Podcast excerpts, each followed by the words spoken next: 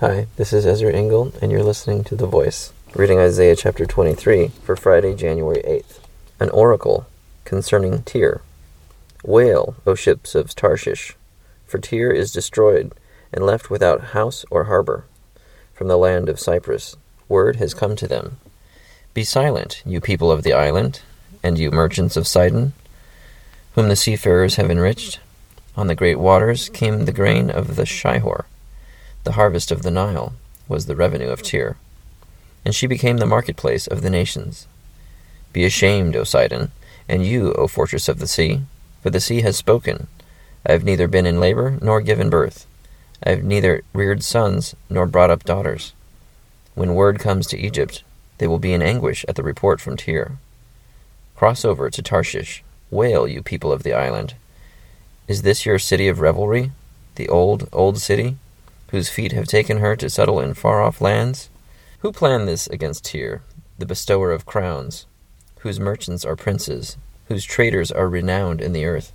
The Lord Almighty planned it, to bring low the pride of all glory, and to humble all who are renowned on the earth. Till your land, as along the Nile, O daughter of Tarshish, for you no longer have a harbor. The Lord has stretched out his hand over the sea, and made its kingdoms tremble he has given an order concerning Phoenicia, that her fortresses be destroyed. He said, No more of your reveling, O virgin daughter of Sidon, now crushed. Up, cross over to Cyprus. Even there you will find no rest. Look at the land of the Babylonians, this people that is now of no account. The Assyrians have made it a place for desert creatures. They raised up their siege towers, they stripped its fortresses bare, and burned it into a ruin.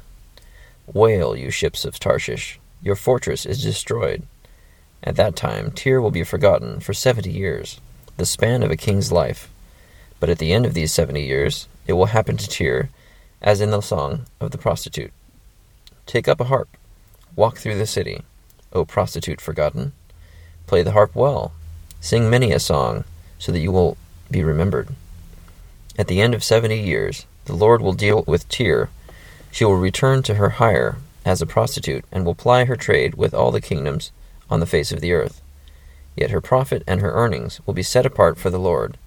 They will not be stored up or hoarded. Her profits will go to those who live before the Lord, for abundant food and fine clothes. Isaiah chapter 23.